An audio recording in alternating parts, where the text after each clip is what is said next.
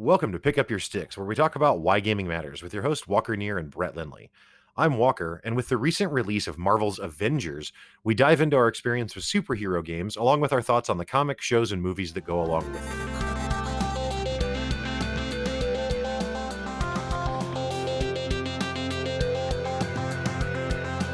So, what's up, Brett? What's got you putting on your superhero cape these days?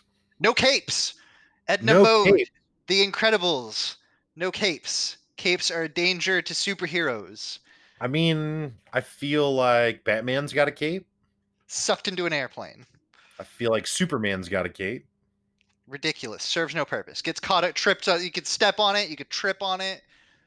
There's there's a million reasons to not have it. Capes are outdated. I feel like Magneto has a cape. No, could could get get if you gotta do like flashy hand, you gotta like turn around behind you. Your arm gets whipped up in it.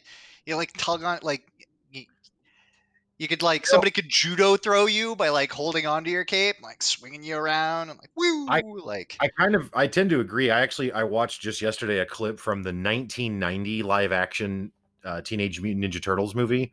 So oh wow, the first one, not Secret of the Ooze, but the Okay. first one. yeah, Um, and yeah, and Shredder is in that, of course, and he has like an all metal cape, and I was like, I wonder how much that cape weighs. Right. it's got to be enormous. Like it's got to be like sixty pounds. Like he's he's got back problems within one to two years. Unless the whole point is to then like dramatically drop all of your weights because they're training weights to hold you back, and now you show your true power. Like I don't know if that you know, like when I was a kid, I used to do ankle weights um, to try and tr- train my legs for jumping for basketball, but. I don't. I don't. I think those are prove. I don't think those are sold anymore. I think they ended up just causing joint problems. yeah, So for the most part. again, Shredder has osteoporosis. Is really what we're learning today. And pick up your sticks. So anyway, um, but yeah. So well, no. So like we I said in the intro, you know, the the Marvel's Avengers game just came out, and Mhm. uh, that was something that that kind of hit. I think both of our radars, but hit your radar certainly. So. Um, I don't think either of us have played it yet, but No. kind of what what jumped out at you about it? So I, I mean, it jumped out because it like was advert. I even forgot. I'd heard some advertising that it was coming out. Right. Um, but I took that kind of negative spin initially uh, because Spider-Man was going to be PS4 exclusive permanently. Um, not like a timed exclusive, uh, but like, and not just like a small chunk of the game, but literally you could play as him for like basically the entire game. Uh, so that's just a huge chunk that would be carved out of the PS4 version, or sorry, of, yeah, Mm. for the PS4, because Spider-Man's owned by Sony. Um, and uh, my initial thoughts on that were like, well, okay, I don't want to play this game then, like, and just kind of wrote it off just based on that because I'm a huge Spider-Man fan. Spider-Man's one of my Right. top my top superhero characters, and I just yeah, I was like, all right, well, whatever, not really gonna think about it, and saw it pop up onto Steam, like a front full page ad or whatever. I was uh, kind of browsing for a game. Like I wasn't super dedicated for anything, but I'd been kind of looking around, and so I was like, "Sure, I'll click on it." See, I, I have literally no other knowledge of what this game even is, what it looks like, how it plays, anything. Um, all I knew was that I couldn't be Spider-Man, so fine, I'm done. Um, so I, I looked at it, and I was like, honestly, looks kind of cool. Like the graphics are really sharp, and I skipped over all of the the videos that were just like the cutscenes or the trailers or whatever because I don't I wanted to see gameplay. I was like skip skip skip let's see gameplay, but I also didn't want to go looking at a let's play or anything. So, I watched one of the gameplay footage ones and it's like Thor coming in and and it's like a kind of an in-game cutscene, so not like a so like the lower resolution, In not the engine at least. Right, right. So not the super high resolution theatrical trailer stuff, but an in-game cutscene that leads into a level. And so the cutscene like runs out, and then it's just Thor running around, smashing stuff with a hammer, flying about, shooting electricity, knocking robots off a boat or something. I don't, I don't remember exactly what it was. And then having quippy conversation with other characters. And it it felt it looked like it would feel like playing through the movie as mm. and like while Thor is not definitely not super high on my characters list, he's not bad. Especially the the I think the Marvel Cinematic Universe has done a lot for a lot of the characters that I generally right. would not have given any credit to before. I give a lot more credit to now. So I, I not to just jump in here, but like um Doctor Strange is a character that I have zero familiarity with. Right. Never heard of it prior to MCU. Um and honestly, even when I heard it was an MCU movie, I was like, wow, they're really like really reaching at the bottom of the barrel here, huh? Doctor Strange actually turned out to be one of my favorite MCU movies, and I thought a really cool idea and character. But I'm very confident that that's because the movie was made in the last in this decade and was right and and made it cool. Whereas I would I would be willing to bet that if I went and picked up a Doctor Strange comic from the 80s or whenever they were originally written, I probably don't think the same thing of it that I did from watching the movie. You know? Yeah. No, I feel anyway, My point just being that I think you're. I'm not really a. I was. I didn't grow up with comics, so the cartoons and, and video games is kind of my only exposure to it. Mm-hmm. Um, but I definitely agree that having watched the MCU, um, a lot of characters that. I mean, I'll even go a step further. I didn't even really know who Iron Man was until the MCU. I really didn't either. And in I fact, mean, I knew like, it was a character, but it was right. I thought it was I thought he really was like like Colossus, like made of like he is an Iron Man, or I didn't know anything. Yeah, for being one of like for being a character that I should have loved then and probably yeah. would have if I would have known. right. Like he's not portrayed in it. He the Avengers, for the most part, don't show up in a lot of the like '90s staple, more public television. They may show up in cable. I was not a cable kid, right. so like I had X Men, Spider Man, and Batman uh, in my general like afternoon TV watching and Saturday morning cartoons type stuff. And the Avengers may show up, but I don't know who any of these guys are. And Iron Man always is just kind of very stale and kind of monotone, like in his play, like like his voice acting and whatnot. And yeah, when I see like the the MCU Iron Man, I'm like, I am all in on him. Like he is amazing.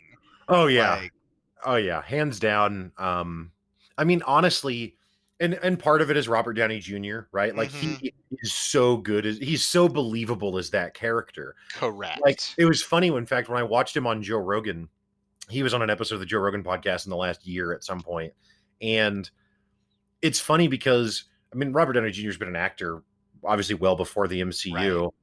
but certainly the most time I've spent with Robert Downey Jr. on screen is as Iron Man or and or Tony Stark, right?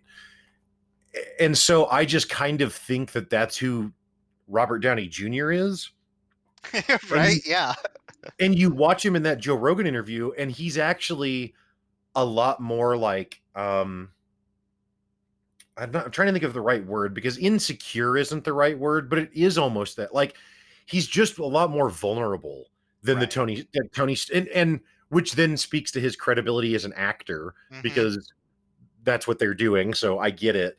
But it's like when you watch Tony Stark, like he's so sure of himself and so confident and like everything's not a problem and whatever.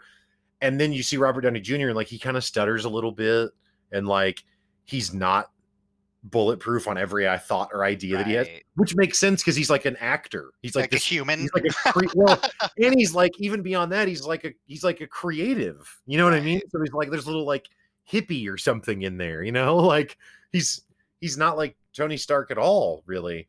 Um. Anyway, that was a long tangent. No, no, no. I think so. In, in I essence, it. I mean, like the, the MCU, which I, I want to get into a little later too. Uh, I don't want to do the whole the whole episode. Not worry, is not going to be all about the MCU for for our listeners, but we are going to touch heavily on it. Um, yeah, it just it, it looked like getting to play in that universe, and and there have been some other Avengers games and whatnot, and and even like regular superhero style games or Marvel games, but they've all kind of occurred outside of the MCU. And Avengers, Marvel's Avengers, the most recent one, actually kind of occurs within the timeline and in the MCU. So mm. it, that was really kind of appealing. Uh, even though the voice actors they are not hiring, they're not getting all of the superstars to play them, but they're close. And the thing that's that that gets you kind of drawn in is that the writing style is similar. So like the attitudes are the same to what you're used to if you've mm-hmm. been watching the MCU. And so that was really kind of interesting to see and and I got a little excited about it. I was like this this actually could be pretty cool. And I mean, I've enjoyed a lot of other third person perspective for sake of a better word like brawler style games and yeah, I could I could see myself enjoying that and playing. It also does not look like it's as character locky where like you play this mission as this character and then that mission is that character and then like you have to play all of them even if you like this one a lot you don't get to play them it kind of now and i don't have so I've, i haven't looked deep onto how it plays or watched playthroughs because i actually would like to pick it up eventually. Um, yeah. but it looks like you can at least spend more time with the characters that you like uh, and so you're not forced into as many situations where you can only play one character or have to play a mission without your powers or whatever like. Right. Yeah yeah.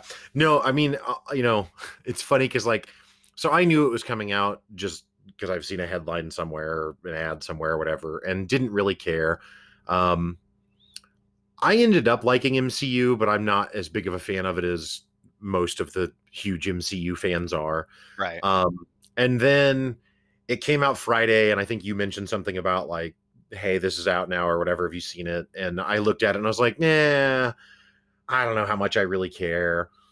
But then I think about it and it's like, I love brawler kind of games. Mm-hmm.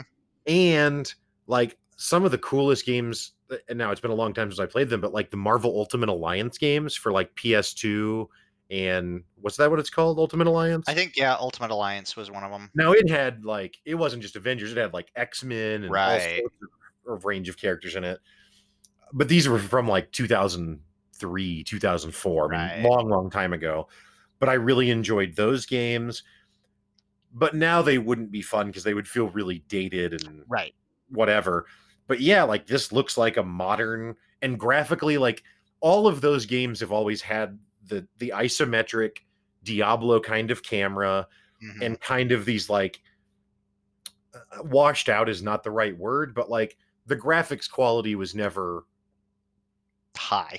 Yeah.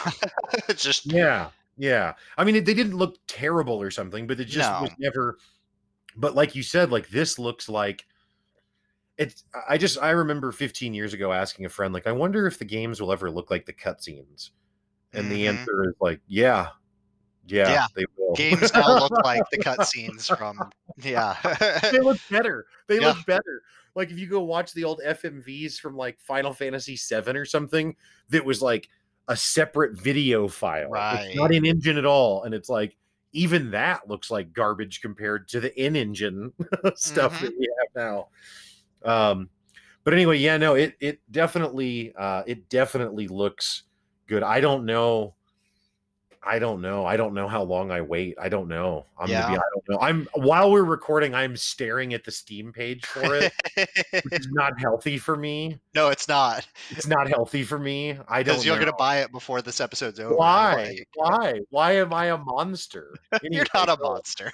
Go on. Go on, please. No, Let's I mean it, it, does. So unfortunately, I can't. We we spent a healthy discussion on this earlier, so we won't dive too deep. But I I uh I can't purchase it right now because my computer cannot currently run it because I have very outdated hardware. Um, but as we have spoken, you know, previously and in the Doom episode, I am looking at getting new hardware, yeah. and this is definitely like, while it while it sucked to not be able to play Doom then, I uh, now that there are multiple games and and there's actually in fact another game that I'm I'm kind of maybe able to run, but probably not, or, or don't know that I want to risk it. That is another sixty dollar title that I'm I'm starting to see a stack of games pile up that I can't run, and that's uh that's not acceptable. So I mean, for me, that's always been the hardware motivator: is there has to be a, a piece of software, and th- whether this is a PC or a console, there has to be some application that I think I really need or want or whatever word you want to use and that's what will motivate it.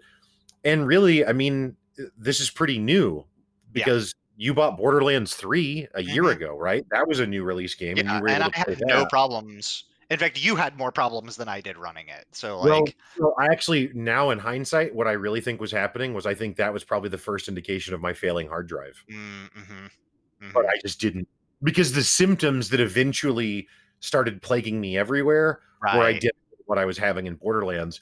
But back then it was so isolated and Borderlands was new. So I was like, eh, new game, crappy release. That's how this goes. yep, it'll be Nope. bug fixed. It'll be patched. But so, I mean, I get it. Like, and then when Doom happened, it's like, well, Doom is also pretty demanding. Like, kind as of, far kind of like a new Crysis kind of thing. Like, Oh, my, oh, I'm total tangent, total tangent. There's so many tangents right now. I know. Crysis is being remastered, and the highest graphic difficult, or not, not, not the difficult. minimum. no, the highest Oh, okay. graphical setting is called "Can it run Crysis?" Not high or ultra, just "Can it run Crysis?" Which I thought was you know, good on them. that is a healthy nod.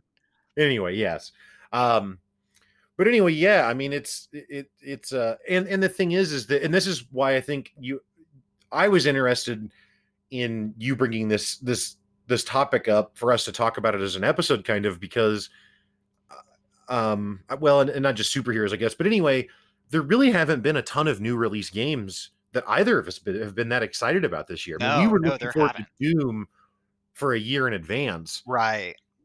but otherwise, like, I mean, I'll pick up Shadowlands when it comes out for World of Warcraft. Hey, 17 minutes. Hey, there we go. Um, Less than we had extra intro time. That's true. I'll, I'll I'll pick up. I'll probably pick up Shadow. Well, I already paid for it, so I already have picked it up Right. technically. Um, it- I I don't know. I mean, Ghost of Tsushima that was a pleasant surprise, but I had no idea that was coming out. You know what I mean? So the point just being, and that's a console thing, so not a PC thing, but it's just it's it's been kind of infrequent actually that I'm really excited. Oh well, I guess the elephant in the room there is Cyberpunk 2077. I did. I just yeah. I mean that was it- yeah, but that's like 2021 now, probably. Oh, is it really? I don't know that it's confirmed for that, but Let's they've been call it pushing it back quite a bit, Yeah. and you Right. know the whole pandemic thing has not helped. Right. um, right. That was Anyway. the other game that I was hoping to have PC ready for. Um, Yeah. I'm also like so I on the one hand there's kind of this this new thing going on which I now that I'm thinking about it is that I don't really get excited for titles anymore and I think the part of that is not just not just because of the number of times that things have gone like it's out now but it's early access.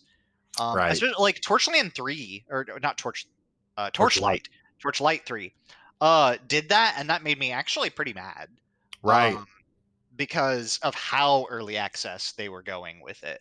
right. And uh, fine, whatever they need the money, or or uh, that's probably it. Presumably. Yeah. Um, but it, it, it's like I I don't want to. I've still not played the Subnautica expansion because it's not full release yet, and I won't. Mm, Um, I will play it when it's full release because I, I am actually looking forward to that. But I've had so many of these like, oh, looking forward to a game, and then it's early access, uh, or or oh, looking forward to a game, and then it's it's just gonna be a year or whatever. I just don't like getting hyped over that kind of stuff anymore. And I think that in tandem with that, I found that I get excited in the moment more instead of getting excited. Like even with Marvel Avengers, I really wasn't excited with it at all until I saw it, until it was available. right. A lot of other games like indies and stuff, they don't have a marketing budget. They're not hyping a game on the news or on website, you know, anywhere. They're just dropping it and you find it and if you get excited about it, you pick it up right then. Yeah, no, I totally agree with that. Um, and and really, that is that is actually a valid point. i- i- Is things have, and probably part of it's just just our age, right? Like we've also just been around now for thirty years. Well, I haven't been paying attention for the whole thirty years, Oh, but yeah. certainly, certainly for the last fifteen years, I've been paying attention to game releases and Yeah. at least generally Right. uh, not that I'm aware of every title or something, but but anyway, and it is very much more a uh, you're just gonna have to show me before I believe you. Now, Mhm. exam or or uh, places where that hasn't been true would be Doom Eternal, yeah. but that's because I was so impressed with 2016. Now I could have gotten burned on that. They could have Sure. It could have been like- it could have been Doom 3 re-release. right. and and then I would have had to take that on the chin, and that would have been what it was. But they did such a good job that I understood what I was going to be excited for. Right. Um, Same with kind of with Borderlands. that's exactly what I was going to say. When Borderlands 3 came out, it was like, I mean, the biggest complaint about Borderlands 3 is that it's just more Borderlands, which, as we talked about in that episode, was great. That's what I wanted it to be. That's why I bought Borderlands 3 basically sight unseen because I trusted the brand. Right. Um, but certainly superhero games, um, and certainly licensed ones that try and tie into a cinematic universe, like Yeah. There is no good history. There's yeah, there's for I mean, not just superhero games. Almost any video game that tries to tie into a cinematic universe is generally rushed and bad. yep. Like Jurassic Park games. Um, you know that I, I I won't go in, but the list goes on. Most games, the only ones that kind of haven't, like the Spider-Man Three game, was pretty good. I don't think it was as good as the, there was another Spider-Man game release that was like right next to that one. Uh, there was Ultimate, I think. Ultimate Spider-Man was good, but a- anyway, it, it, they No, weren't the bad. They're generally not. Yeah, Spider-Man games have been better, but I would not like as much as I would want like an Iron Man solo game. I doubt that I would actually be impressed by it. Well, so so this is something you know to talk about superhero games more largely. Like I said, you know, I'm not someone who's a huge grew up on the comics. I'm not like a huge Marvel Right. nerd or something. But it's honestly for me, it's similar to how I feel about Warhammer 40k, where the ideas are really really cool. I'm just not necessarily thrilled with the execution of those in the media that I've come across for it but it's not because the ideas aren't cool. I mean, honestly, I don't think Batman is that cool, but Right. the Batman video games, the ones that are made by Rocksteady, Mhm. are good games. Yeah. And the Batman movies made by Christopher Nolan, I enjoyed watching. Yeah. Now, I don't know that I feel like I don't think that the the ones with Ben Affleck, like the Justice League ones, right. I don't think that's nearly as good as the Christopher Nolan Batmans. Um, but that's not because Batman all of a sudden sucks. It's just because that's the interpretation that that director or Well- content provider. Right. I mean, some of the f- most famously bad games of all time have been superhero games. Like Yeah. the the Superman on the N64 was just atrocious. Oh man. Yep, Like unplayable, unplayable. But yeah, no, it is. It's famously one of the worst video games of all time. Um, and yeah, just licensed games in general are famously bad. But anyway, so I was just all, all I meant to say with that is just that I think that there's an opportunity for superhero stuff to be done that's super super cool. Yeah. The problem is is that it's tied in, especially now that it's owned by Disney. Like I want an Iron Man game that is like Ninja Gaiden, except it's Iron Man instead of right. Ryu Hayabusa, and I'm never going to get that because Disney is not going to sell a product where Iron Man decapitates people. Right. It's just not going to I- happen. I mean, I would just be happy with being able to customize my suit and like actually go into like like actually have kind of like um oh man I love how much healthier you are than I am. like right I, I just want the fallout weapon customization system only i want it to be like an animation that loads up where he pulls out the Right. hologram and like puts his arm in and then it gives you your menus on there and you when you select different things he actually like puts the parts into the hologram or whatever like that's what i want i I love that you're like, I, I think it'd be cool if I could like play with his suit. And I'm like, how could it be murder porn though He's not murder porn. Is it really a game? You know, that's what I'm. oh Which is why GTA is my favorite. Anyway, Lord. um, I'm a bad person. Um, you're not it's fine I mean, now to, to be fair though, like that's a big reason why, like, if you're gonna make a game about Wolverine, that has to be there. Like the Right. non-gritty Wolverine stuff is just hard to watch because he's Yeah. supposed to be a little psychopathic, a little on edge, a little conflicted past with good reason to be. He's the he is Right. like PTSD man, you know, like his whole life has been nothing but tragedy and PTSD. Yeah, he's going to have some problems. And if you can't articulate those problems, then you're not articulating the character and you're just going to do a bad job. uh, the only thing I would hope i- that they maybe eventually will do, and they may do it in this game that I have not played, um, because the way you can get around that is either robots or demons, Right. and then you can be hyper violent, and it's not It's not rated. M-rated. So, so maybe they do some of that because, because there are I quite would a few to see it. robots in the latest Marvel Avengers. I have seen at least the, some of the gameplay stuff that I saw. A lot of it was robot based. So Nice. Yeah. Well, that makes sense because it's because the truth is is that it's not really that I care about seeing because I'm actually kind of squeamish when it comes to real gore. It's not that I really want to see a person suffer. It's just that I want I want it to be bombastic. You know what I mean? I I, want uh, the, the action to be like thrilling, but I don't need I don't really even need blood. I just need the parts to go apart. I to be Lego. fair, I, I felt, and this is a way tangent, but I actually felt more squeamish watching some of the Transformers get torn in half than I have like some of the gore in other, not like John Wick level, Wow. but like because there were some pretty like spinal cord stuff and like oh it's just robot spine, but like there's Right. goop, there's blue goop floating everywhere. There's like like not intestines but tubes that are all Right. popping and coming apart and like there's some pretty horrific like eyeball tearing out but it also has cords and mechanical stuff being connected to it like it, like at least the scene in in a in crap what was the um oh man i'm trying to think of it now like Charlize Theron as a samurai two part kill bill Mm. like um like Uma Kill. Bill. Uh, s- yeah, there, we- there we go. Uma Thurman. I'm. This is why I don't try to say actor names out loud because I always get them all wrong. I try to. I try so hard to circumvent it in my brain. Um, yeah, when she like plucks the eyeball out, like that's not nearly as bad as seeing like Optimus Prime punch a Decepticon in the face and its its face just explodes. Like, yeah, it's not. It's robot, but that's still.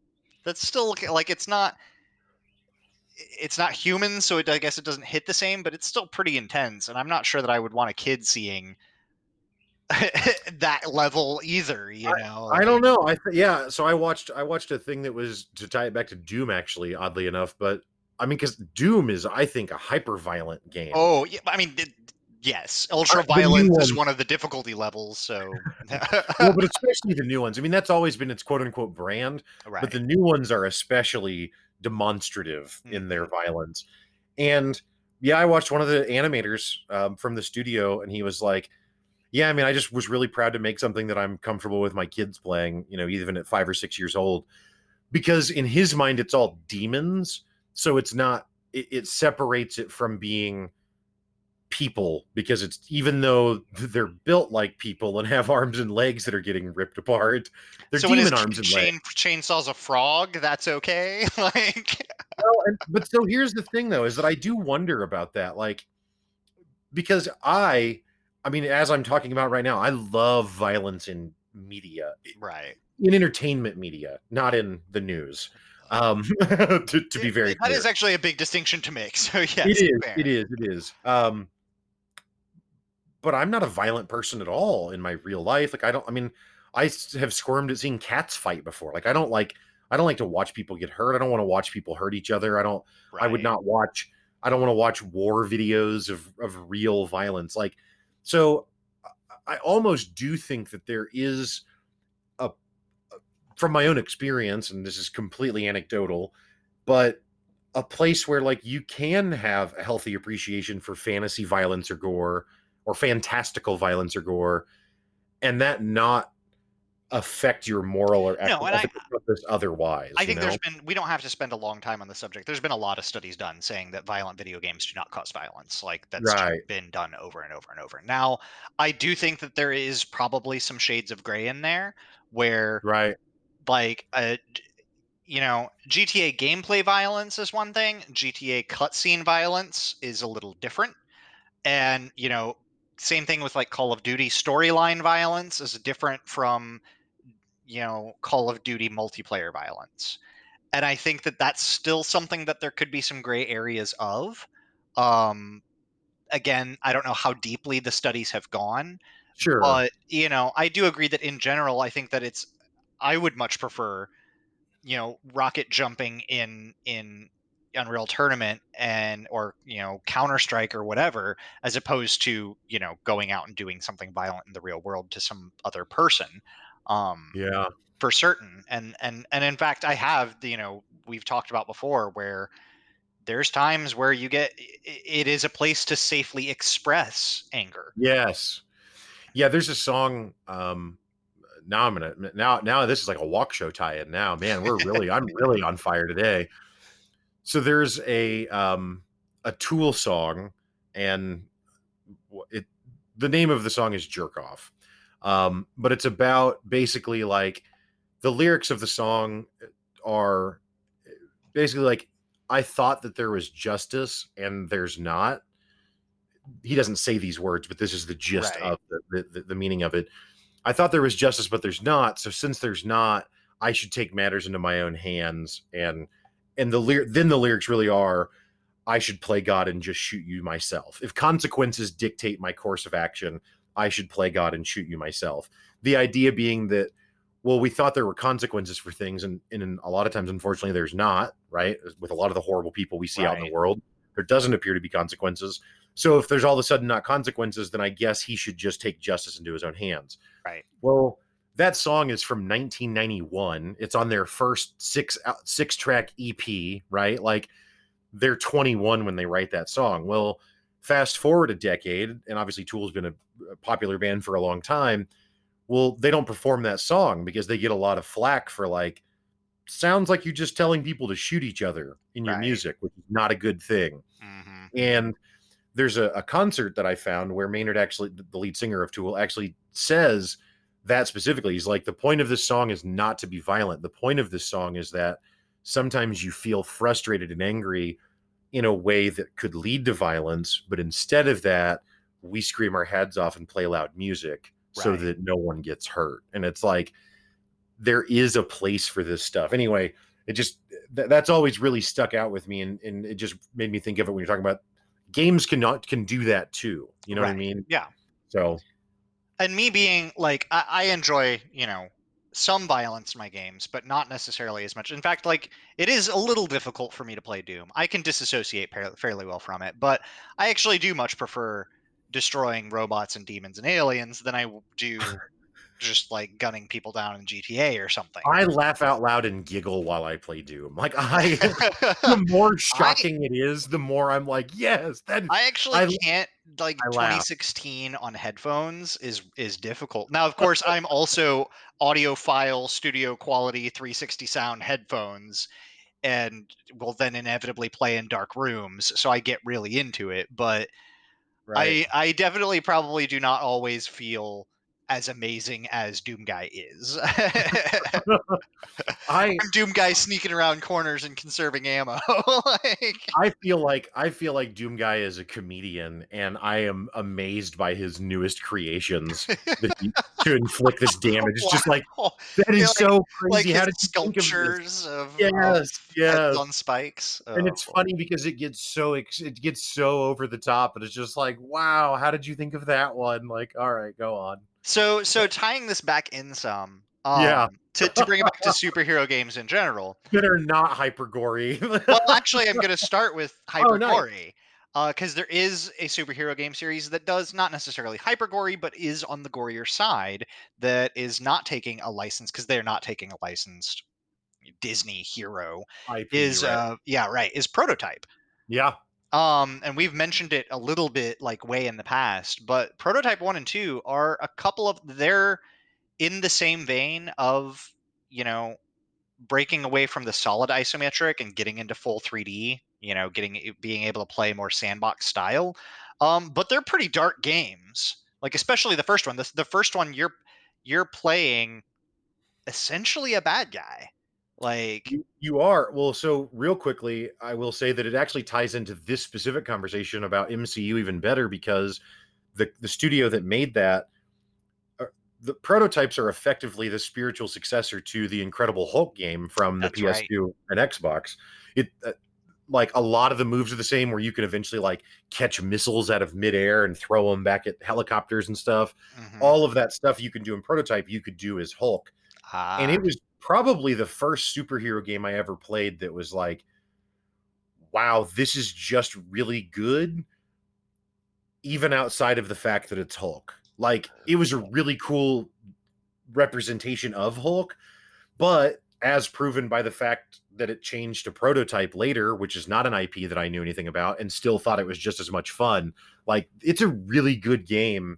Um, and the fact that it was Hulk was even cooler but yeah, the, the prototype game's awesome. Anyway, I don't mean to totally no, no, no. That's that's actually a huge tie. I, I forgot about that. That the studio was working yeah. on the game, and uh, but yeah, it just offered. I, I get not having a hero, you know, the, again a licensed hero, uh, just offered them a lot of opportunity to play with. Yeah, some, some darker themes, some some more experimental stuff. Like uh, that game's pretty gory. Yeah, it's, it's pretty, pretty gory. gory. Um, it's it's a so prototype for those that ha- haven't played it do like at least the first one. Prototype 2 is kind of more of the same but a little disheartening um mm. but the first game especially i think is is a very good and upstanding game in both game design mechanics theme story all of it. Um i think it's its pacing even is pretty good. Uh there's a little bit of grind near the end if you want to but you don't have to uh which i think is great but overall it's the story of uh like a super virus and there's uh you know that's oddly relevant. Right yeah um but it's also i think it's also like a little bit kind of captain america-y where you know there are or deadpool maybe a better example trying to make super soldiers kind of thing and except instead of the the plot being thwarted and the virus not being released the virus just is released um, and it infects everybody and people turn into weird monster zombie things like a kind of resident evil looking uh, and mutants and stuff and you're kind of the only person that can shape shift back into a normal looking human mm-hmm. but you essentially have mutant scythe arms like kind of carnage like yeah. or venom or carnage you're kind of bonded to this virus in a way that you can absorb other people and like you don't just you don't copycat from like looking at somebody and turning into them. You have to walk up and just physically absorb them. Yeah. But then you can take their form and that's how you sneak you can take guard forms and sneak into bases and stuff. Yeah well in, in an era where assassin's creed had just come out within within the same time period um and assassin's creed was really groundbreaking when it came out with its like blending into the crowd mechanics and stuff and like ways where you could like if you found a group of four people and you walked in the middle of them, then the game would have you count you as like blended into the crowd. So right. now guards looking for you don't see you.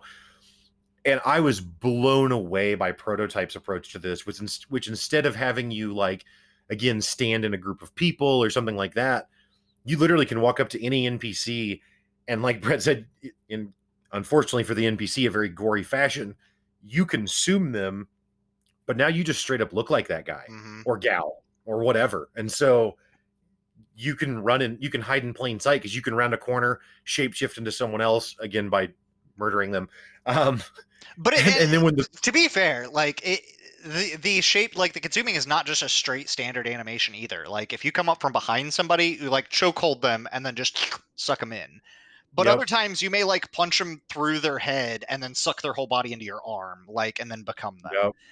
Uh, but as long as you you can't do that in view of other people though right because right. then other if anybody else sees it then everybody freaks out and runs away from you right yeah but you could you could do stuff because it it, it was funny because it, as much as it wasn't the hulk obviously because it's not that ip when you understand that connection is there and you think about how prototype plays now again the blood and the blades and all that stuff isn't hulk right. but the way that he moves because you basically just jump everywhere, mm-hmm. just like the Hulk does.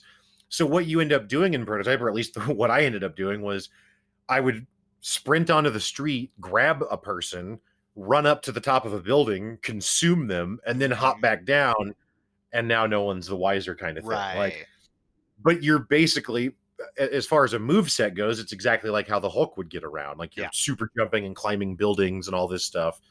Um, really really fun game though and really offers a lot of creativity in the way that you encounter and solve the problems because it's kind of an open world game. So you've got a variety of approaches you can take and and that sort of stuff. Um, yeah, I think that the prototype games are are are are really really well done.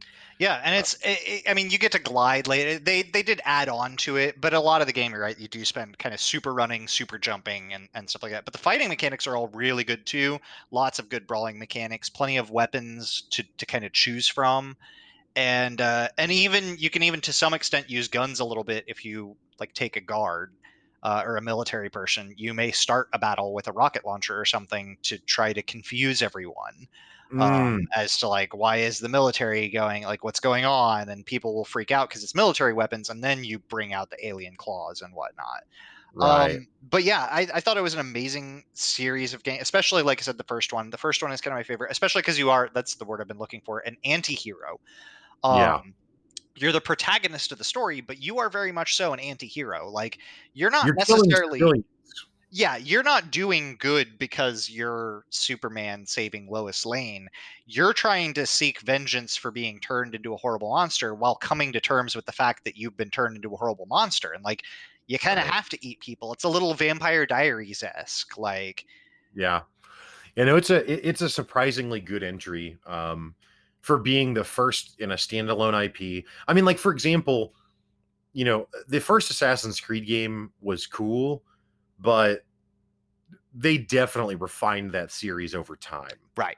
Um, and so for for for the first prototype, and again, there is a second one, but just talking about the first one, it's it's impressive how um how good it is as something that's just brand new on the scene. Hey, Right. here you go, here we made it. Um and yeah, I it yeah, really, really well done. So another another superhero game um, that I picked up and have started playing here just in the last several days is uh, Marvel's Spider-Man on PS4 which came out maybe two years ago. Yeah, a year and a half, two years ago, somewhere in there. Um. Also, a very well, and, and there's another series I'll tie it into talking about it, and spoiler free. I'm I'm a not really even far enough in it to give significant spoilers, but beyond that, I get it. Um. Gameplay wise, it's actually very similar to the Arkham City, Arkham Knight games from Batman, which is funny because Spider-Man 2 from PlayStation 2 was the game that set the standard for what it's like to swing and glide around Yes. a cityscape. Oh man. And there really hasn't been a good job of recreating that so perfectly since then, hmm um, except the Batman games kind of do. But it's funny because as Batman, you don't think of him as like, I mean, he's not a web slinger, Right. but you get the stupid grappling hook. So you're Yeah. just, you're constantly grappling yourself. And then because you have the cape, you can like glide and like right. you turn that into some Flappy Bird action and catch some momentum. um, so I have actually had this experience of swinging around a city, but it is more tight and more exciting as Spider-Man because it's faster. hmm Um, but the combat play is a lot like the Batman games, where it's not exceptionally difficult. It's more. Um, the thing is, is it does make you play defense. It's just really, really obvious about when you need to. So unlike because you get the spider sense. Right. And in Batman, you just get a spider sense that isn't explained. You just know when you're going to be. Super beeper. It tells you when to press the counter button. Right. Um, but yeah, really. But both of those for this, the new Spider-Man game, from what I've played so far, I would say excellent, excellent superhero game as well. And I would say that the Batman games, starting with with um, Arkham Asylum, Okay. Arkham Asylum, then Arkham City, and then there was Batman Arkham Knight. Year One, and then yeah, Arkham Knight. Those are all really well done. Um, again, they're they're a little forgiving with the combat, I think, and I think can feel repetitive if you're expecting like a Dark Souls like experience. Like it's not that that demanding, but it is actually demanding because what it allows you to do is string together really, really, really long combos. hmm So it almost leans more into the brawler gameplay style of like a Devil May Cry, Right. where it's more about chasing these really extreme offensive combos more so than it is making sure that you dodge the attack. Well, and I think you know, eh, while I haven't played it, because again, not a PS4, although PlayStation has broken down some lately and said that they would like, I mean, especially with how well Horizon Zero Dawn did on Steam, they're Yeah. exploring the option of sending additional titles over to PC and wanting to start doing that. Please, please do that and bring Yeah. Spider Man. Um, they have J. Jonah Jameson over here, like, bring me Spider Man. Um, I, uh, he just has an active radio station that just that just plays while you're swinging around the city. He just makes harassing. It's so ridiculous. So- It's so ridiculous. with the combat though it it it definitely looks like there's a lot more opportunity to observe a situation and plan that combo too where you don't have to just string together a big combo you can look at where the guys are what types of objects are around and think okay i'm going to grab the trash can and sling it at this guy then i'm going to slap the sticky web at this guy and grenade him to the wall and then i'm going to try to beat this guy up and then throw him into that dude. And then you can actually just execute that plan. Like you can make a plan in your head and it doesn't always go right because the enemies move around and no no plan survives contact with the enemy but sometimes you can just Yeah. do exactly what you thought you would do in your head and that makes in my opinion that makes you feel more like the character than anything else because now you're thinking like the character and then it succeeds if you try to think like the character and you can't do that then that's the disconnect. But if you think I'm gonna web sling this guy to this guy to this guy, and then you just jump down there and do it, like how amazing does that feel? Yeah. No, it's it, it's it's definitely fun. Um and it it's definitely a very frantic combat because you like you can like launch people into the air and then launch your web at them to like catch them and slam them back down onto the ground and all that sort of stuff. Um no, it's yeah, it it's a it's a it's a it's a very fun and fast combat. But that's how I feel about the Batman games too. I think that they're really fun and fast in in a similar way. Yeah. Um but yeah, I, I'm very, very, very happy with it. There one feature that I saw that's not a gameplay feature per se, but that A I think is very smartly done, and I think you would appreciate it a lot. So there's an enormous amount of Spider-Man costumes you can unlock and Mhm. put on, right? Well, not all of them. Some of them don't have any benefit, but several of them, and, and I've not, I've not even unlocked the ability to see or preview the vast majority. Um, but several of them that I have unlocked so far uh, have suit powers. Mhm. So, like, one allows you, one makes it so that you are, it takes enemies longer to detect you in silent or in, Right. when you're in stealth. Or one is it allows you to like, like shoot web at three people simultaneously or something like that. Well, it is true that you, and you have to like buy or craft basically these different suits. Well, when you do that and you unlock the suit power, the suit power is actually not tied to that suit. So then you just unlock the power, but you can select that suit power with any of the suits. Oh, that's nice. which is really cool because it's really like, cool. well, now if I need the stealth suit for a stealthy mission, I don't have to play in the stealthy suit if I Right. didn't want to. So that's a really cool design thing. And then really cool, just purely aesthetic thing. The loading screens of the game are like stills of Spider-Man, like, you know, in acrobatic positions, right? Right. Um, and again, they're loading screens. They actually update with whatever version of the suit you have. Oh, that's on. cool. Yes. That is So a little cool. nods like that. Like Yes, and you can because you can kind of like because it's a still image, so you can like pan and like move around it a bit. mhm. So it gives you that opportunity to like really see your suit on display. I mean, you see it anyway because it's a third person game. Yeah, but it gets some time to really zoom yeah, in, to just see it appreciate it instead of having to take yeah the whole city and every bad guy around you in. Right, right. But yeah, um yeah, really really well done. I think that if and when you get to play it, it will it will meet your expectations um for sure. There's definitely, I mean, either once the PS5 comes out or so like if the next Spider-Man game just doesn't come out on PC because Sony's still going to be jerks about that. Um eventually I probably will just buy a PS4 when Yeah. they're like a 100 bucks and you know get that and just to play that. Um Yeah. cuz I think that that's a game that I will probably always be okay going back and playing. Um But- yeah. it Well, uh, it, it benefits from the same trappings that the new. I mean, really, Spider-Man Two had this too, but it has the random crime, right? So Right. it's an open world, so it's not just the story missions that you play through, but at any time there's just suddenly a, a, a bank robbery happening or a fight happening. Right. There's just something if you just want to mess around and play as Spider-Man and go beat some bad guys up, there's a lot of ways to just quickly do that. Also, one other thing I will mention about it, and I, I probably can be done about talking about Spider-Man, but this is another thing that I was really, really happy with. And this is kind of spoilery, but it's literally how the game starts. So Yeah. No. It's- it's- If it's spoiler in the first 30 minutes of the game, it's okay.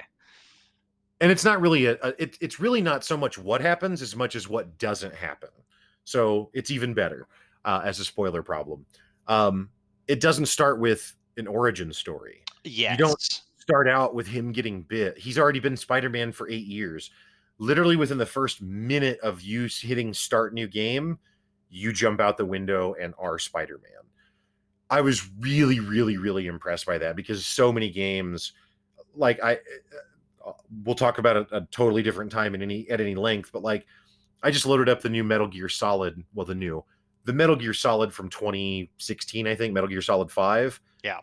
It's an it's an hour before you're out of the prologue which is mostly cutscenes and you crawling on the floor at a slow rate literally Oh my lord.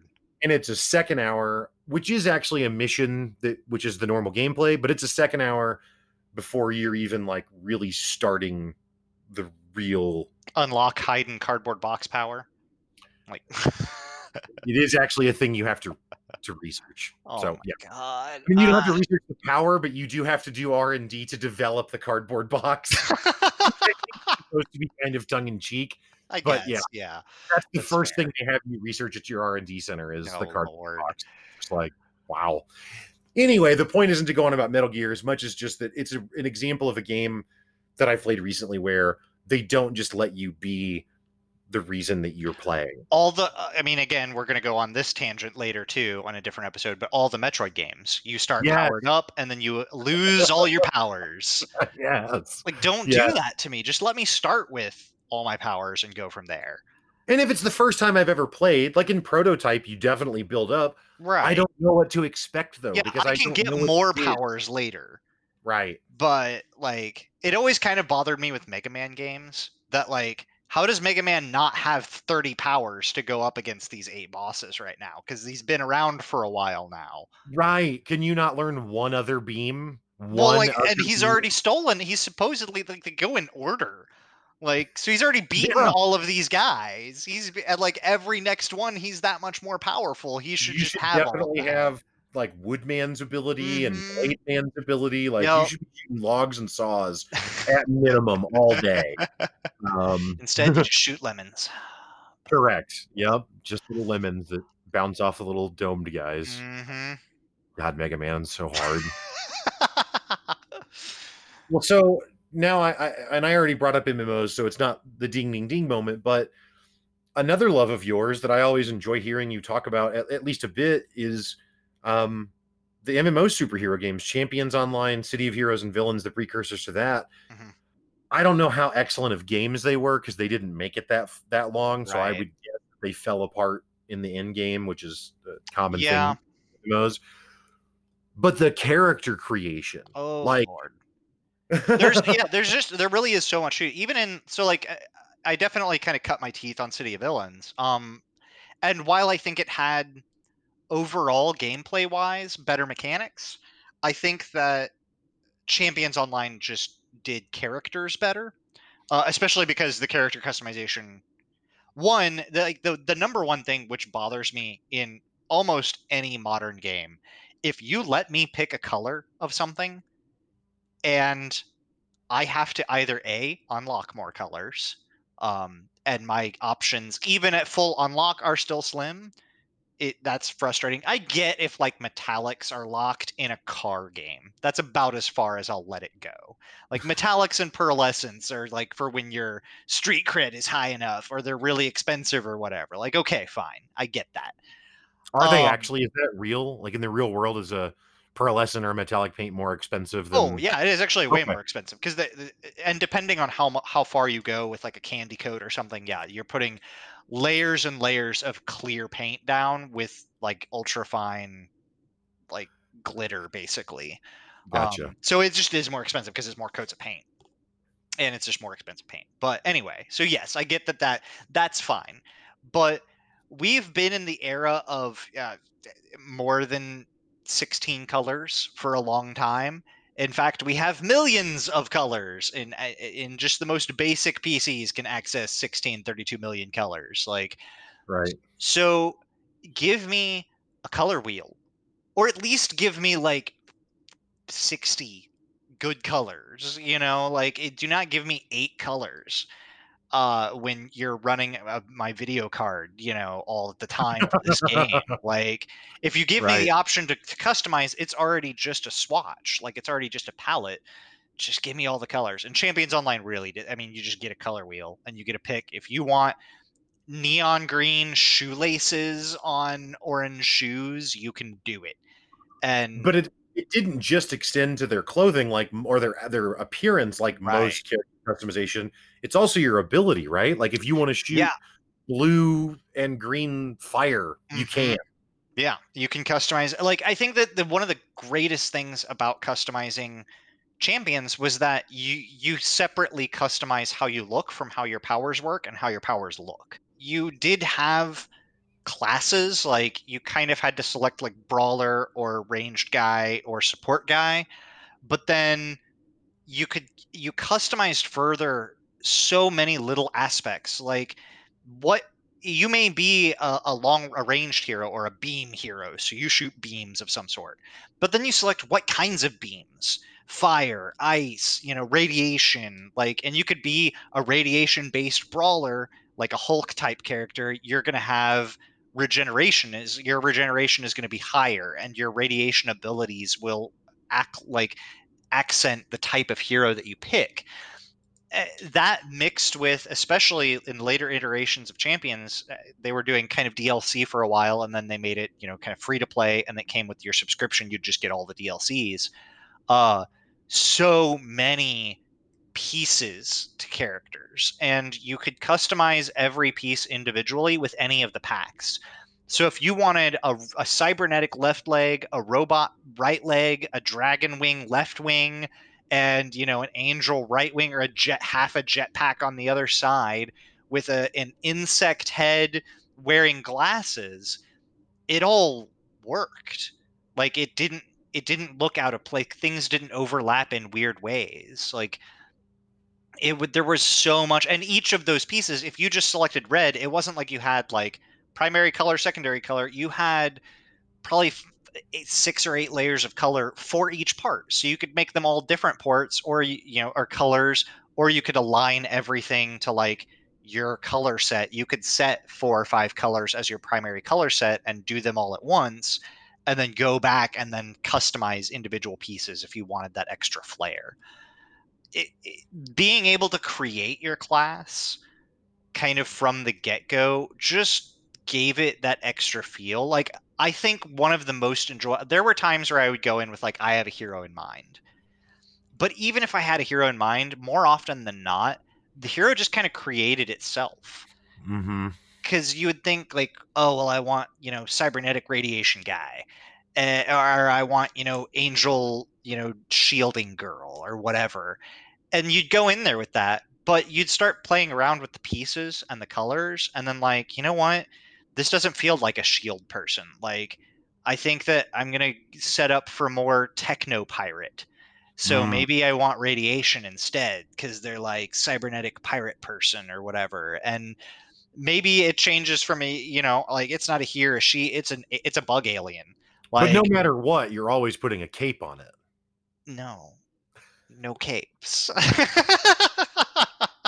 you could though there were there was a wide variety of capes there I love it when you them think I'm going to make a real point, and then yes the look on your not. face as you realize that I have Mhm. just been baiting a troll for nearly an hour. So no go on. no anyway yeah it was good it was a good game i liked it My favorite part was how friendly all the superheroes were with one another.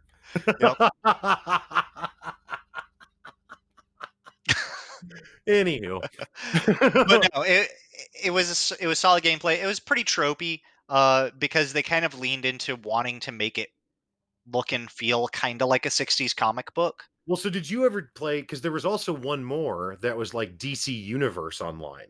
Did you ever? so no, I didn't. So I was in the same way for a long time that I was like Apple is terrible, Windows PC forever. Uh, I was also kind of anti DC. Okay. Uh, for a long while because I, I guess for some reason I bought into like if you liked Marvel you couldn't like DC uh, or something I don't know. No, I mean I think that it is fair that that the Marvel superheroes are just generally cooler than the DC superheroes. Like if you compare Iron Man and Batman, Iron Man's way cooler than Batman. Sorry. Right. Like, yeah, you have a cool car. Yeah, you have a cool plane. Your outfit's kind of weak. That dude's outfit is his car and his plane. and it's not based on a bat. You know what I mean? There's like actually, I actually don't like like I would probably prefer reading a Batman comic to reading a lot of the Iron Man comics though.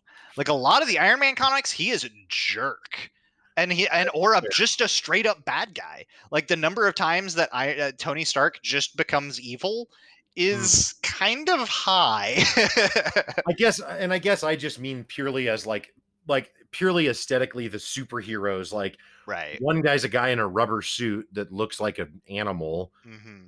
and one guy's a Halo Spartan that flies. Right. Like, Sorry, that nanotech armor that integrates into planet-sized machines to fight right. literal gods. Like, so I'll tell you what, and you'll never play it because it's an EA game, and I don't know if they'll ever fix it to whether it would be worth playing it. But the best Iron Man fantasy I have ever played ever is Anthem, which is the uh, looter shooter from EA that came out two years ago now. Yeah, but man, I've never played anything because it's got this really open world that you can fly around and it's it's mountains and valleys. It's really vertical right. because it actually makes you manage your cooling. So the way that mm-hmm. you do that is either by going into water, uh, which is super cool because you just right. continue the same trajectory and speed and everything, or if you just take if you just fall really rapidly, that oh the wind will cool yeah. So it That's causes you it incentivizes you to do this kind of swooping pattern where you like build height and then descend really rapidly to cool back off and then build the height again and like I mean I didn't even play that much of it but I was like wow I think Iron Man's even cooler now and this doesn't even have anything to do with Iron Man. Like, right, right. But it's nothing else that feels like that fantasy of just get in your mech suit and fly around here, you know. No, I I yeah there I don't think there's anything that's given me Mm-mm. an Iron Man or even like a BattleTech feel. Like managing your heat is some some classic BattleTech type stuff or MechWarrior or whatever. Um, right. But yeah, having that, I mean, it also gives you another reason. I don't think anybody would go underwater if it wasn't for that. They probably wouldn't even know you could go underwater because why? Right, right, right. Yeah, and it, well, so it just makes you. It also causes you to to make sure, like, so you're not just flying as high as you possibly right. can all the time. Like it causes you to come back down to earth quite yeah, literally. Forces some variance in your in your movement. Movement. Right. Yeah, yeah. Really, really cool though. Um yeah, I don't know. The MMOs have have largely failed. I think the reason, and I'm totally speculating here, but this is my guess, is that it's super awesome what they're doing. Uh, like, you know, we always joke that Diablo feels like how do you want your DPS to look? Right. Well, those MMOs literally were like, yeah, from character creation, tell us how do you want your DPS to yeah. look, which is awesome. And they did it in a way that was really, really rewarding for the player creating the character. The problem is that um, the only way to do that, at least that I know of from a mechanics, like from the literal how does it play though design, is it very much is how do you want your DPS to look. So whether or not you do a radiation beam or a frost beam or a fire beam under the hood under the aesthetics there has to be some normalization of that right and then that turns into well if you're you know in a game like world of warcraft like you're not designing how your character works when you right. create right and so when you think that you're creating how your character works but you're really not because really the game developers have determined all first level characters do six damage. All secondly, right. essentially, or, or all beam shots Mhm. of this type do this kind of damage, or all melee hits of this type do this type of damage. And so then what it does is, as the player, as you get into the late game, like if you really want to keep going and quote unquote take it seriously, now you have to strip yourself of that immersion because Right. now you have to learn, oh, my blade punch isn't actually a blade punch, it's a melee punch three. And Right. melee punch threes always do this. And, and so it just unravels so much of what makes it such a great experience to begin with. And the only way that that wouldn't be true is if you didn't have a really balanced end game experience, but everyone's trying to recreate WoW. So that's what they, you know what I mean? I think the only other way to get out of that would be to lean into some really more experimental gameplay that would probably turn a lot of players off, but would probably make the game better, which would just be like, this guy's immune to fire. Like this bad guy, immune to fire. All your abilities fire based outside of maybe you have a level or two of super strength. So just like Yeah. standard punches. So you're not going to beat him. Um, you have to go find an ally with an, another team of heroes that and and Yep. you know and maybe offer some things that you could do outside of combat. So maybe you could help orchestrate an attack because you discovered this threat or whatever. But it would have to be some really out of the box thinking to to to encourage more of an Avengers team or a Justice League style team because I, I really do feel like more. I think in City of Villains, I played more of the actual gameplay and got into raiding and high level content. In Champions Online, I mostly role played. I would Right. find other, I would, because I just had so much fun creating these interesting, cool looking characters that inevitably I was thinking up backstories and, and, profiles and histories for them and whatnot but the gameplay was kind of especially the first you know dozen levels or so i'd played through a bunch and there wasn't any variety to those first dozen levels and so I think I ended up just getting tired of that and going to the big city and just finding other people to to role play as a superhero with. Um, and then maybe they would take you on a raid content or something. And and I think that allowing some room to to almost GM the story, um, I think that giving players the option to say like, okay, raid style one, but robots are the bad guys. Um, you know like being able to build a raid like i think could do a lot for role playing to be able to say like you know our arch nemesis is back and everybody knows instead of going in like our arch nemesis has changed and now he controls plants like no our arch nemesis is the same she's robot tank girl so we're to pick the robot tank enemies and and you know like set that type of stuff up so that players can really immerse themselves in that role playing experience i think would be really cool to do Yeah, I mean, old MMOs, you know, like EverQuest. I mean, they didn't have any of this character creation there in this way. None of that was is similar. But old MMOs, and even WoW Classic, really, you know, vanilla WoW was was kind of like this. Anyone that plays the original EQ would find that laughable. But um, you did have classes that were more middle of the road and that weren't that great, but they had some hook to them that did make them valuable so that like if you encounter a raid where you know your healer's not going to have enough mana and there's this one class that gets a mana regen buff so now you bring that in really just for the mana regen buff and it's not as good at anything else. The the problem becomes that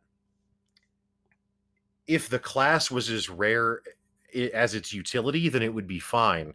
Right. But way more people are drawn to play that and there's only one spot on the raid roster for you Mhm. right? Right. So it, it, it's it's this thing that that's a problem that frankly just hasn't been solved where exactly what you're speaking to does make sense and so far at least from what i've seen no one has been able to solve a way to deliver that and still make consistent money off of it right yeah because they all shut down eventually Mhm. um, and it, but I think it's because you can't try and be wow. You can't offer this really engrossing, polished raid experience that's that that's like this challenging thing, like down to the second, and offer that same level of of player control right because it doesn't work. but I think the reason it doesn't work is because uh, we're constantly trying to meld those two. And I don't know what the answer is for a better end game. Maybe what you're describing, where players are creating their own in-game scenarios or at least influencing them more or having some way to like i mean building up a credit system like raid points that you can then spend right. to build a raid right. maybe i think that uh, there could also so there's the only other idea that i would have would be to do a, a hero slash villain side of it and there's two ways that you could go with it. One is maybe you play a hero and earn raid points, but you only earn raid points by beating other players' raids. And then you have a bad guy and you get to customize your bad guy, how their minions look like, and whatever. And you build a dungeon or a lair or a super evil lab. And if you're a robot based super villain, then you get robot based raid archetype monsters that you can you know make or whatever and build right. their move sets and spend your points i mean there's there's kind of a mechanic like that in uh like crossout uh the car uh, post-apocalyptic building racing game where you can yeah. build a mega car and the ai takes it over and runs it against other players and uh, you earn points based on how well it does but you don't get to control it the, i think that that could be cool to like play as a hero on one side and a villain on the other, and the villain makes raid content available. The thing is, is that there has to be a way to make to, to keep the to steer the community in that direction. Mm-hmm. The, the reason that it doesn't work in most MMOs is because what happens is, let's say you had a system like that. Well, eventually the community figures out that the the robot enemies, if they have the I don't know whatever criteria, are the easiest ones to farm. Right. And so then, then everybody makes robot bosses for everybody else to go farm. Exactly. And so then it's like, well, now the, the meta shifts to that. Mm-hmm. And so then as a new player who doesn't understand what is happening, you join the game, you find the community, and the community tells you, yeah, well, if you want to be in our guild, you need to build a character that's able to be robot bosses because that's the easiest thing to right. farm.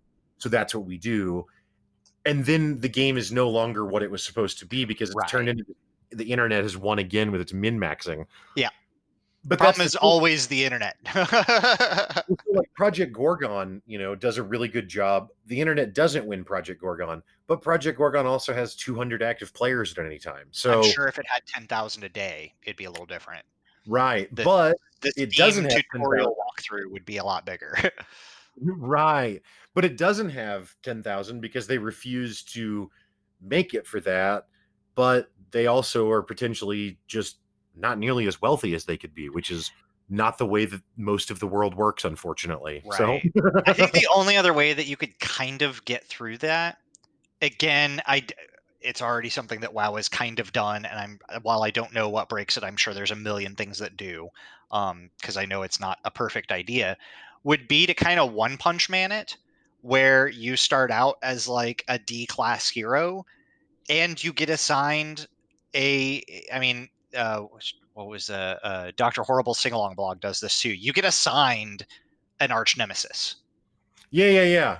So like and and if they outlevel you, then they beat you once in PvP and the game's like, "Oh yeah, they graduated to like rank C and you're still rank D, so we're assigning you a new rank D." and you know, never have to PvP that person again. But maybe it sticks around. So if you do rank up to their level, maybe you do fight them again or something. And it's an actual another person, like, right. and you know, and some systems in place to reassign it to deal with player churn and people that don't log on very often or whatever. Um, that would be the only other way that I could even remotely think about dealing with that kind of content. But I, I really think that some level of player generated content is about the only way that you can make a superhero MMO feel right. Because otherwise, like Champions yeah. just had a problem because nobody's attached to the good guy or the bad guy. Like the bad guy is nameless, faceless guy, whatever. And if you're not interested in them being a robot boss, then you're just not attached to that. There is a game that did that. I don't know what game it is, but there is a game that did create a super villain. Maybe it was the DC Universe Online one, but there was a game that at character creation did create a super villain. Again, it's just that like the problem becomes is the community playing to to role play right. or is the community playing to chase loot or to to min max time or loot or whatever because when that becomes the point, all of the the role play stuff Mhm. breaks down because the internet finds ways that the the creator didn't even understand that it was Right. You know what I mean? And if anything else, it comes down to hitbox ratios. exactly, exactly. and like That's that's something that you just can't it's very unless all the bosses look the same and just have a different skin and then Right. that defeats it being cool to have variety right. Because if the yeah. four-legged robot looks the same as the four-legged plant monster that looks the same as the four-legged alien then it there's no point in it Right, right. Which is maybe ultimately why the only game that really satisfies all of the player creativity that a person could want is Dungeons and Dragons because there Mhm. are no assets. You Right. just think it all up. So Yeah. there is no monetization problem because we didn't have to spend $50 million to make this. We could just think of it. i mean the problem is though in all reality there's still min-maxing because of the internet in dungeons and dragons and it can get bad like it gets broken it where does, like but it's so not- but, but at can least the oh, sorry. I, so the the dungeon master can at least say no. yes. Like That's so there's it's it's- like having a mod, but they have way more power and can affect the entire code base of the game with a single breath. And there's yeah there's no there is no meta because ultimately you can play with your own group however you want and you can as the group choose to emphasize whatever parts whereas Right. when you're playing the video game the, the constraints are the constraints um well there you go we also managed to tie in not only the mmos but the D and D. so, hey um but yeah the only other the only other thing and i'll I, I don't i don't have a ton to say on this but the only other place that i would say that i've seen superheroes in gaming that i appreciate is um is in fighting games um like i've never really played them but i've always been jealous of the marvel versus capcom games like jealous isn't the right word because uh, what am I jealous of? But like, I know that I won't be any good at it and won't want to spend the time to be, so I don't play it. right. But I think it looks really cool, and I'm really glad that it exists. Yeah. like it does. Um, and really, you know, talk about wanting the gore and the darkness combined with the the superheroes. The game company that makes the fighting games, other than the like the Injustice series, uh, is the Nether NetherRealm Studios. It's the people that make Mortal Kombat, right. and they eventually made MK versus DC. hmm Um, and that is very brutal. it is- I- although it's funny though, in the ones in the Injustice games and in the one that has DC, it's actually not Mortal Kombat levels of gore. right. Um, but it is hilarious. Like in I don't remember which one it is, and it might be multiple that has the flash. It's not even a fatality, but one of the like super abilities he does or whatever is he actually takes he like hits the person and stuns them and then runs and it zooms out and shows the planet and he runs all the way around the planet and then punches them in the face and it's like oh, come on. Or like flies all the way into space and takes them up with him and then slams them back into the ground and it, and it actually zooms out and shows him like shooting out as a little speck into space off the earth and it's like that's just i laugh out loud like it's so ridiculous so Why wouldn't you just take any bad guy into space? Because if they don't have magical, can't don't have to breathe powers, then They're all fungus like the greenskins 40k yay um, yay! Tying all of our favorite franchises to this conversation right now we need 40k versus Batman. Like, Ooh, ooh. I I don't I mean I don't take I don't take anything against 40k. Like 40k beats it really is. It can't. It, it any time that it's ever been put up, like you'll see occasionally, like who has the best starships, and it's like X wings versus Space Marine battle barge, and it's like battle barge wins. Like Right. Death Well, and just the Star, sheer Blackstone scope- Fortress. Like just the scope of 40k dominates all of it because it's like even if your stuff is better, they have thousands of worlds that do this. And you Mhm. have like you're worried about the Death Star because it might blow up a planet. Like these dudes don't even look at planets anymore. Planets yeah, are like they blow up planets. They'll blow up their own planets right because somebody got a cough. Yep. Yep. Anyway, anyway, Marvel we, versus 40k win. Like we're probably rambling at this point. Um, I I can't promise that I'm not going to buy the Marvel Avengers game soon now after our discussion.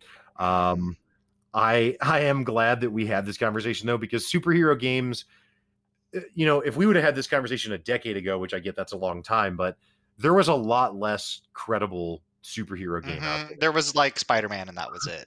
That was basically it.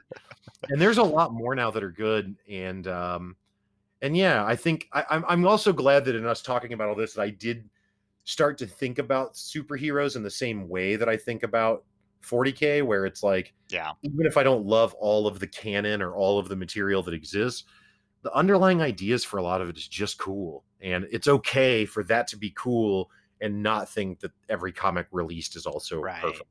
So I agree.